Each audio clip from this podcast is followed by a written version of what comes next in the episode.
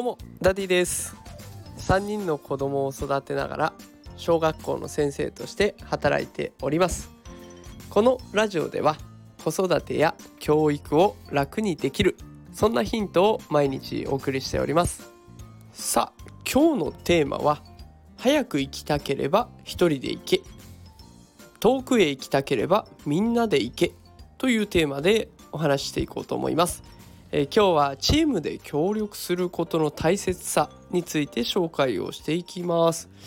えー、これねあの岸田総理の所信演説所信表明演説でも有名になった言葉を今日タイトルで使わせていただきました。早く行きたければ一人で行け遠くへ行きたければみんなで行けという言葉。でこれ以前スタンド FM の方でも質問させてもらった回をきっかけにこの言葉を考えるようになりました。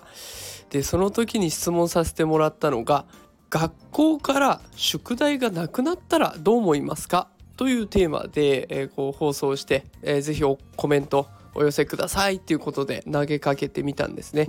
でそうしたらですねうさかんさんという方がねいつも聞いてくださっていてこうねコメント返してくれたんですよ。本当にいつもありがとうございます。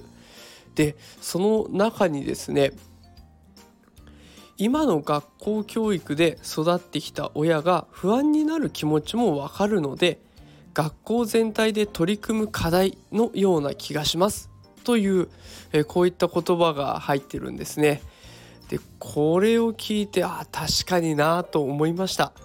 あの私はどうしてもやっぱりすぐね一人で行動しようとしちゃいます思いついたらすぐ動きたくなってしまってだけどこの感想を読んだ時にやっぱり一人の問題じゃないんだな学校全体の問題なんだなっていうことに気づかされました早く行きたければ一人で行け遠くへ行きたければみんなで行けもしも宿題をなくそうと一人で頑張ればすぐに達成できると思うんです。で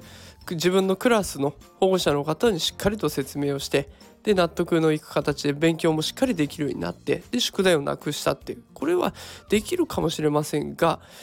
ただそれだけだとあの先生は宿題出さないのよなんて話が保護者の方とかあと他のクラスのこの間で広がって終わっちゃう。でも本当に宿題ないことの効果って子どもたちの時間が生まれてでしかもそこから自分たちが興味のあることに興味のあることを調べたり勉強したりする時間を生み出すことに効果があるわけなんですよね。だとしたらやっぱり学校全体で取り組まないと意味がないあのクラスはいいなで終わっちゃったらしょうがない。ね、だからやっぱり早く行きたければ一人でいいんだけど遠くへ行きたければみんなで行かないといけないんだなと